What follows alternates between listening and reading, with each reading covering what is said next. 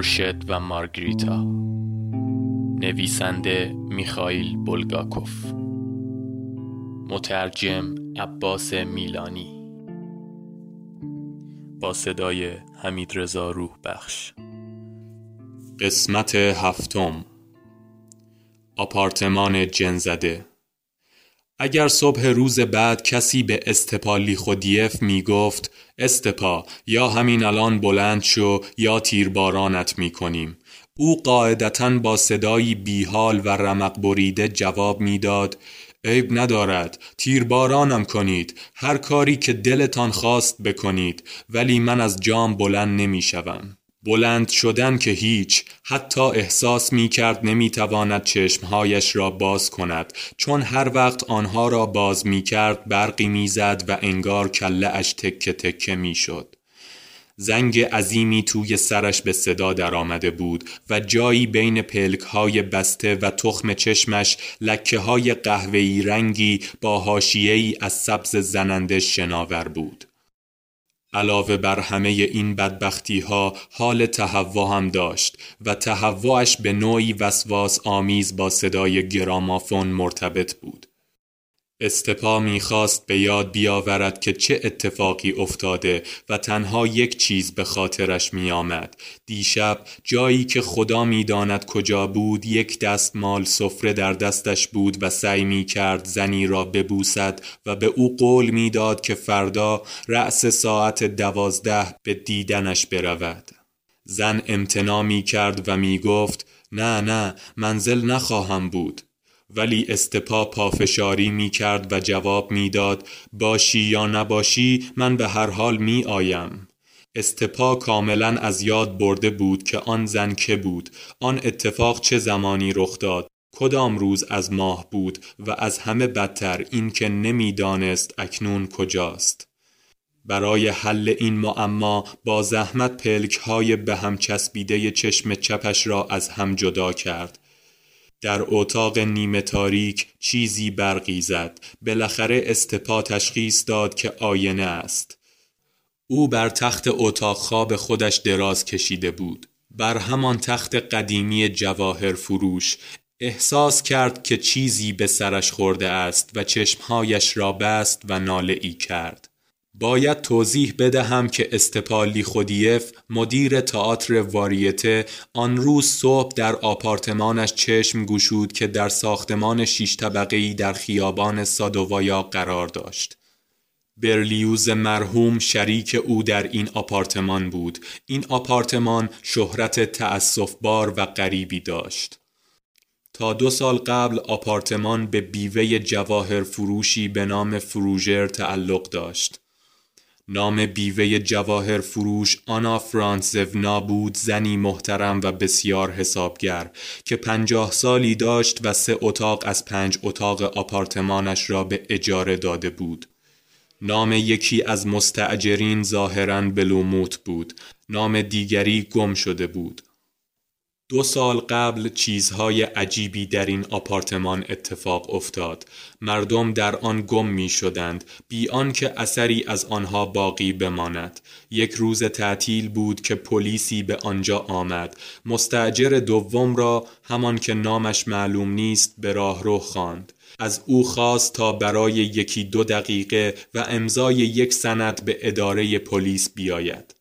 مستجر به انفیسه خدمتکار صدیق چندین ساله آنا فرانزونا گفته بود که اگر کسی تلفن کرد بگوید که تا ده دقیقه دیگر برخواهد گشت. آنگاه همراه پلیس معدبی که دستکش سفیدی به دست داشت از آپارتمان خارج شده بود. ولی نه در ده دقیقه که هرگز بر نگشت. عجیبتر این که ظاهرا آن پلیس هم قیبش زده بود. انفیسه که زنی وفادار و در عین حال خرافی بود به آنا فرانسوا اطلاع داد که قضیه جادو و جنبل بوده. می گفت به خوبی می داند چه کسی مستجر و پلیس را برده ولی در ساعات شب جرأت بردن اسمش را نداشت. مستجر ناشناس روز دوشنبه مفقود شد. چهارشنبه بعد بیلوموت هم از صحنه گیتی ناپدید شد. البته بی تردید کیفیت گم شدن او کاملا متفاوت بود. او را ماشینی برد که هر روز صبح به سر کار می بردش ولی این بار نه او را برگرداند و نه دیگر دنبالش آمد. آن شب وقتی که آنا فرانتزونا از ویلایی برگشت که با عجله و همراه انفیسیه به آن رفته بود اثری از خانم بلومود پیدا نکرد و به علاوه دو اتاقی که در اجاره خانواده بلوموت بود مهرموم شده بود دو روز با نگرانی و بیخوابی بر آنا فرانسونا گذشت. روز سوم سفر عجولانه دیگری به ویلایش کرد و ناگفته پیدا است که از این سفر هرگز باز نگشت. انفیسه که تنها مانده بود تا می توانست گریه کرد و بالاخره دو بعد از نصف شب خوابش برد. دیگر کسی نمی‌داند بعد از آنچه بلایی سرش آمد ولی مستجرین آپارتمان بغلی می گفتند که از آپارتمان شماره پنجاه همش سرصدا می آمد و پنجره ها تا صبح روشن بود. صبح که شد انفیسه هم گم شد. تا مدتها افسانه های مختلفی درباره آپارتمان مرموز و ساکنان نیست شده آن در ساختمان بر سر زبانها بود. بر اساس یکی از این افسانه ها انفیسه پیر دختر وفادار 25 برلیان بزرگ را که متعلق به آنا فرانتزونا بود داخل کیسه پوست بزی و میان سینه های پلاسیدش پنهان کرده بود. البته چون ما شواهد کافی در دست نداریم هرگز نخواهیم دانست این شایعات تا چه حد صحت داشته است. ولی به هر حال آپارتمان فقط یک هفته خالی مانده بود که برلیوز مرحوم و همسرش همراه استپا و همسرش به آن نقل مکان کردند. طبعا به محض آنکه آنها صاحب آپارتمان جنزده شدند اتفاقات عجیبی برای آنها هم رخ داد. در مدتی کمتر از یک ماه هر دو زن مفقود شدند. البته این بار نبیرد پا.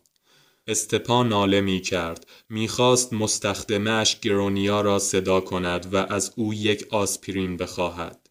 ولی آنقدر حواسش جمع بود که بداند کارش نتیجه ای نخواهد داشت. گرونیا هیچ وقت آسپرین نداشت. خواست از برلیوز کمک بطلبد و دوبار ناله کرد که میشا میشا ولی همانطور که میدانی جوابی دریافت نکرد سکوت کامل در آپارتمان حکم فرما بود. استپا انگشتان پایش را تکان داد و متوجه شد که با جوراب خوابیده. دستان لرزانش را به کنار کشید تا ببیند شلوار به پا دارد یا نه که نداشت. بالاخره متوجه شد که تنها و درمانده است و کسی به کمکش نخواهد آمد. تصمیم گرفت هر طور شده از جا بلند شود حتی اگر این کار مستلزم کوششی فوق انسانی باشد. استپا با تقلا پلکهایش را باز کرد. تصویر خود را در آینه قدی به شکل مردی دید که مویش پریشان بود. صورتش پف کرده بود تحریشی زبر و سیاه داشت چشمهایش باد کرده بود و پیراهنی کثیف با کراوات زیرشلواری و جوراب پوشیده بود خودش را که در آینه نگاه می کرد متوجه شد مرد غریبه‌ای با کت و شلواری سیاه و کلاه بره مشکی کنارش ایستاده است.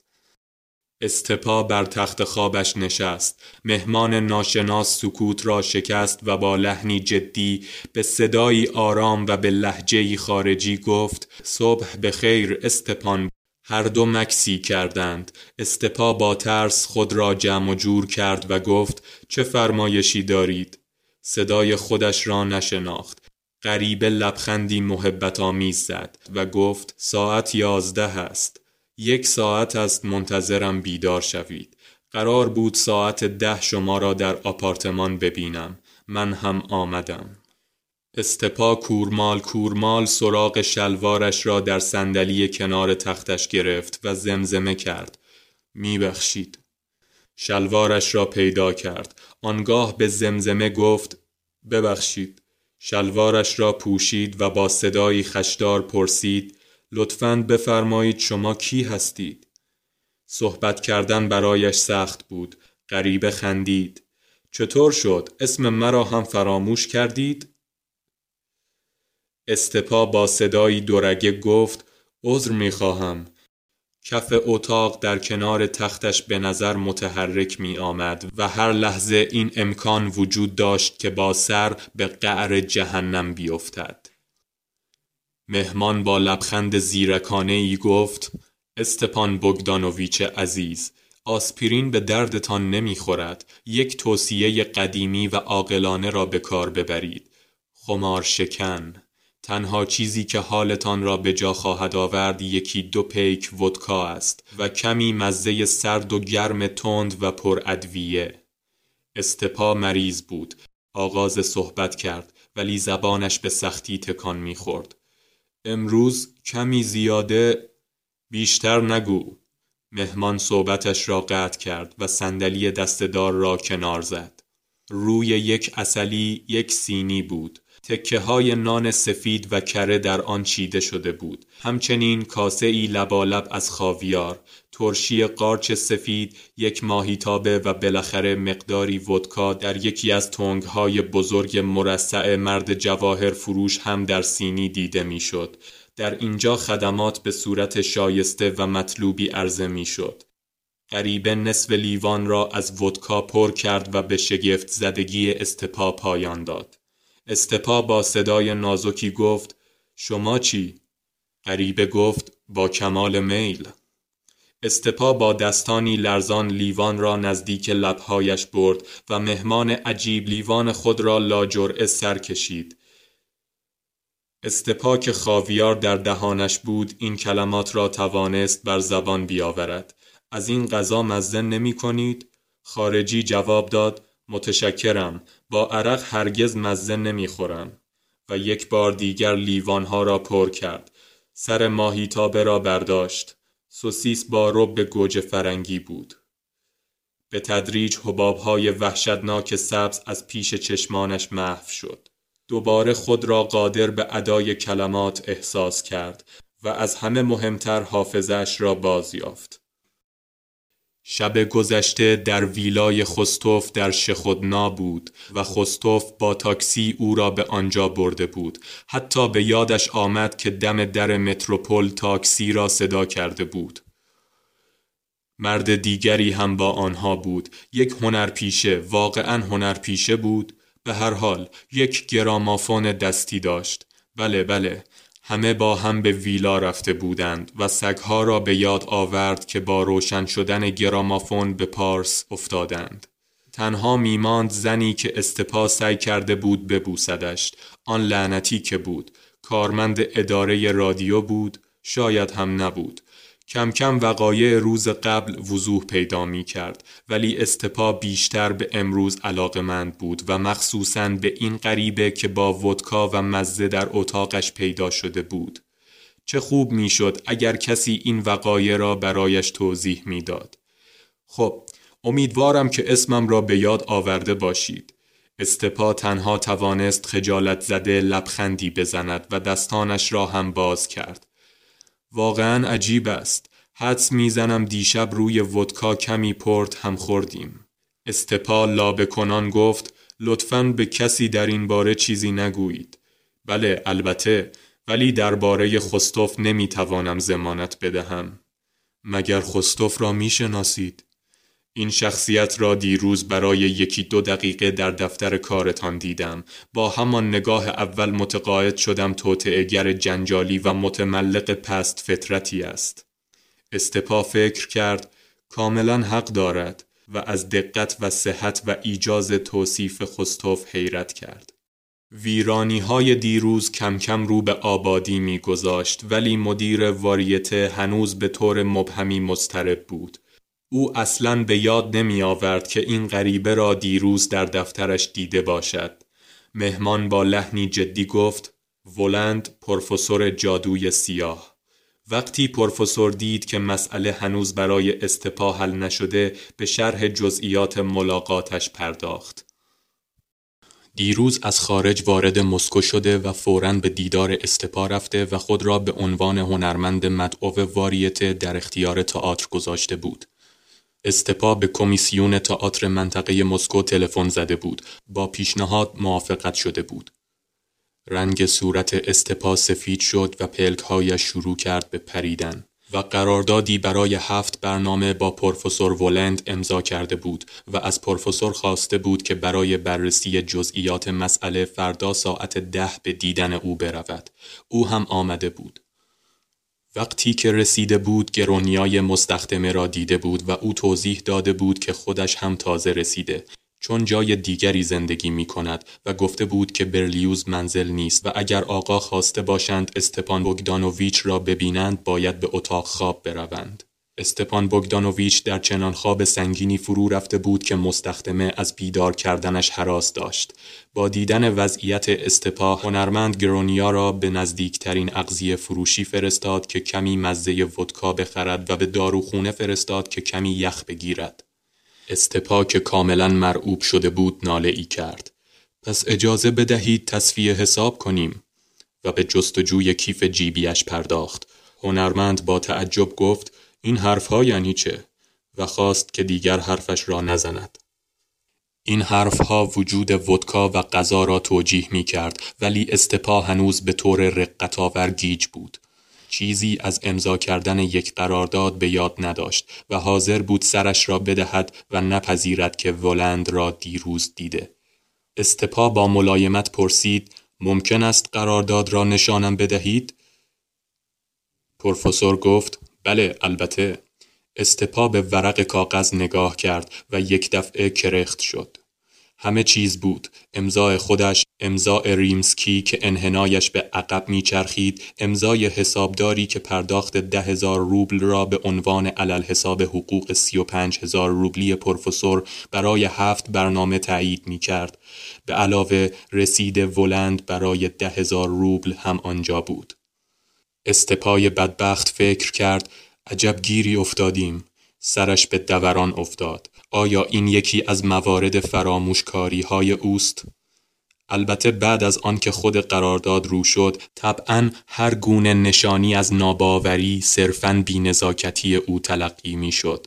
استپا برای چند دقیقه ای عذر خواست و دوید به طرف تلفن. در راه روح به طرف آشپزخانه فریادی زد که گرونیا جوابی نیامد. به در اتاق کار برلیوز که به راه روح باز می‌شد نظر سریعی انداخت و به قول معروف خشکش زد. آویزان بر گیره در مهرموم عظیمی دیده می‌شد. صدایی در مغز او پیچید. خدایا حالا دیگر نور علا نور شد. مشکل بتوان اقتشاش فکری استپا توصیف کرد. اول این شخصیت شیطانی با کلاه بره سیاهش و ودکای یخزده و آن قرارداد باور نکردنی و حالا بفرمایید این مهرموم در چه کسی باور می کرد که برلیوز هم توی دردسر بیفتد؟ هیچ کس. ولی با این حال در اتاق او مهرموم بود. فوراً به فکر مقاله ای افتاد که میخائیل الکساندرویچ برلیوز اخیراً به تشویق او در مجله ای منتشر کرده بود و افکار حقیر متعددی در این باره به ذهنش هجوم آورد. حقیقتش این بود که مقاله مزخرفی بود، احمقانه بود، از لحاظ سیاسی مشکوک بود و پرداخت بدهی هم داشت. پشتبند اندیشه های مربوط به مقاله خاطره گفتگوی او با برلیوز بر سر میز شام به یاد استپا می آمد. البته صحبتهایشان در واقع چندان مشکوک نبود. بی تردید استپا هرگز وارد چنین گفتگوهایی نمی‌شد. بلکه درباره موضوع کم و بیش نامربوط و غیر لازمی بود. به راحتی می‌شد دور آن را خط کشید. قبل از ظهر مهرموم آن گفتگو بی تردید به عنوان موضوع بی ارزشی فراموش می شد ولی فرصتی برای افسوس خوردن باقی نبود. استپا شماره تلفن دفتر ریمسکی حسابدار تئاتر واریته را گرفت. وضعیت استپا حساس بود. از یک طرف ممکن بود به خارجی برخورد که استپا حتی بعد از دیدن قرارداد هم می‌خواهد صحت آن را دریابد. و از طرف دیگر با حسابدار هم سخت می‌شد کنار آمد. به هر حال به او نمی‌شد گفت که ببینم آیا دیروز قراردادی به مبلغ سی و پنج هزار روبل با یک پروفسور جادوی سیاه امضا کردم یا نه. چنین کاری میسر نبود. صدای خشن و دلخراش ریمسکی بود که از گوشی تلفن شنیده می‌شد. استپا با ملایمت گفت سلام گوری دانیلوویچ لیو خودیف هستم درباره این مردک این هنرمنده تو آپارتمان من است. اسمش آها ولند. می‌خواستم درباره امشب بپرسم. همه چیز رو به راه است؟ ریمسکی جواب داد. آه جادوی سیاه را می‌گویی؟ پوسترهایش چند دقیقه دیگر حاضر می شود استپا با ضعف گفت آها بسیار خوب. ریمسکی پرسید زود میایی سر کار؟ استپا جواب داد تا نیم ساعت دیگر. استپا این را گفت و گوشی را سر جایش گذاشت و سر تبدارش را در دست گرفت. خدایا چقدر خجالت آور است! چه چیز حیرت آوری را فراموش کردم. استپا نقشه ای ریخت. باید از همه امکانات ممکن استفاده می کرد تا فراموشکاری باور نکردنیش را پنهان نگه دارد. و باید از خارجی می پرسید که در برنامه واریتش در همان تئاتری که استپان مدیرش بود چه کارهایی خواهد کرد. استپا با این اندیشه از تلفن دور شد و در آینه راه رو که سالها گرونایای تنبل گردگیریش نکرده بود به وضوح مردی را دید که هیئتی عجیب داشت. به لاغری یک لوبیا بود و عینکی پنسی به چشم داشت. شبه آنگاه ناپدید شد استپا با استراب به انتهای راه رو نگاه کرد و فورا ضربه تکان دهنده دیگری به او وارد شد. گربه عظیمی در آینه ظاهر شد و ناپدید گشت. قلب استپا لحظه ای از حرکت باز ایستاد و استپا نزدیک بود تعادلش را از دست بدهد. با خود فکر کرد اینجا چه خبر است؟ نکند دیوانه شدم؟ این تصاویر از کجا می آید؟ دوباره نگاهی به راه رو انداخت و با نگرانی فریاد زد گرونایا این گربه اینجا چه می کند؟ از کجا آمده تو؟ و این آدم دیگر کیست؟ استپان بogdanoviچ نگران نباش صدایی آمد ولی صدای گرونایا نبود مهمان بود که از اتاق خواب صحبت می کرد گربه مال من است نگران نشو گرونایا هم اینجا نیست. فرستادمش پهلوی خانوادهش در وارونژ. شکایت داشت. می گفت در مورد مرخصی کلاه سرش گذاشتی. این کلمات آنقدر بیمعنی بود که استپا بهتر دانست نشنیده بگیردشان. با حیرت مطلق به طرف اتاق خواب رفت. در روبروی در میخ کوب شد. موی بر تنش سیخ شد و عرق ملایمی بر پیشانیش نشست.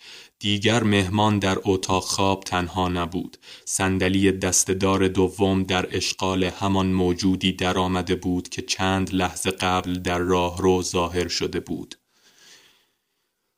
حالا دیگر به وضوح دیده می‌شد. سبیلهای کرک مانند یک شیشه عینک پنسی براق و شیشه دیگر مفقود. از همه بدتر مزاحم سوم بود. گربه سیاهی بود که ابعادی زننده داشت. بی تکلف نشخار می کرد. لیوان ودکایی در یک چنگ و چنگالی در چنگ دیگر داشت که با آن قارچ را از میان کاسه برداشته بود. استپا احساس کرد که نور چراغ اتاق خواب که از قبل هم ضعیف بود داشت بی نورتر می شد. در حالی که چهارچوب در را محکم گرفته بود فکر کرد حتما دیوانه شدم ولند گفت استپان بگدانوویچ عزیز کمی حیرت زده به نظر می رسی. دندانهای استپا به هم خورد. اینها همکاران من هستند. در اینجا گربه ودکایش را سر کشید و دست استپا از دستگیره در رها شد. ولند ادامه داد و همکارانم جایی برای ماندن لازم دارند و مثل اینکه یکی از ما در این آپارتمان زیادی هستیم. گمان کنم آن یکی شما باشید. مرد قد بلند با صدایی بزی و در حالی که با قید جمع از استپایات می کرد گفت بله خودشان است. و ادامه داد اخیرا واقعا رفتار شرماوری داشتند مست می کنند و دنبال زنها می افتند و از مقامشان سوء استفاده می کنند و ذره ای هم کار انجام نمی دهند. خر کردن جناب رئیس تنها کاری است که بلدند گربه که قارچ را می جوید با لحن اهانت آمیزی گفت ماشین مفت و مجانی هم زیر پایش است در آن لحظه چهارمین و آخرین پدیده رخ داد که به محض وقوع آن استپا از حال رفت و وقتی به زمین میافتاد دستان ضعیفش بر چهار چوب در کشیده می‌شد. درست از آینه قدی مردی چهار شانه بیرون آمد که کلاه شاپوی زخیم تیرهی بر سر داشت دندانهای تیزی که از دهانش بیرون می‌زد جسه شومش را حتی بدقواره تر می کرد و بدتر از همه موهای سرخ آتشینش بود. تازه وارد گفت واقعا نمی‌فهمم این یکی چطور مدیر شده. صدایش تو دماغی تر شد. اگر او مدیر است پس من هم اسقفم. گربه که سوسیس روی بشقابش میریخت گفت ازازیل تو زیاد هم شبیه ها نیستی. مرد موسرخ قرقری کرد که منظور من هم همین بود و رو کرد به ولند و با لحنی احترام آمیز افزود قربان اجازه میفرمایید از مسکو بیرونش کنیم؟ موهای تن گربه یک دفعه سیخ شد. اتاق خواب دور سر استپا میچرخید. سرش به چارچوب در خورد و وقتی که بیهوش می‌شد با خود اندیشید. دارم میمیرم ولی نمرد. چشمش را که باز کرد دید روی یک چیز سنگی نشسته. از نزدیک صدای قرشی می آمد. خوب که چشمانش را باز کرد متوجه شد که قرش دریاست. موجها زیر پایش می شکست. استپا که نمی‌دانست در این موارد چه باید کرد بر پاهای لرزانش ایستاد و از روی موجگیر به طرف ساحل رفت. روی مجگیر مردی ایستاده بود سیگار می‌کشید و به دریا توف می انداخت. به استپا خیره شد و از توف انداختن دست کشید. استپا کار عجیبی کرد. در مقابل مرد ناشناس زانو زد و گفت لطفا به من بگویید کجا هستم. مست نیستم. اتفاقی برایم افتاده. مریض هستم. کجام؟ این چه شهری است؟ مرد گفت معلوم است. یالتا.